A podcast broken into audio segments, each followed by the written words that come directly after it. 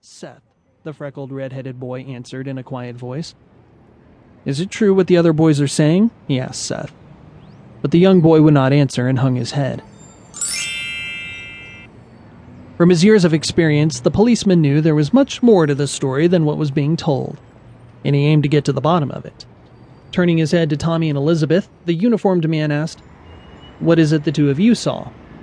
Do we have to answer? Elizabeth wanted to know. We don't want to get anyone in trouble, Tommy added. I have to know the truth, the policeman told them. But God won't love us anymore, one of the kids replied.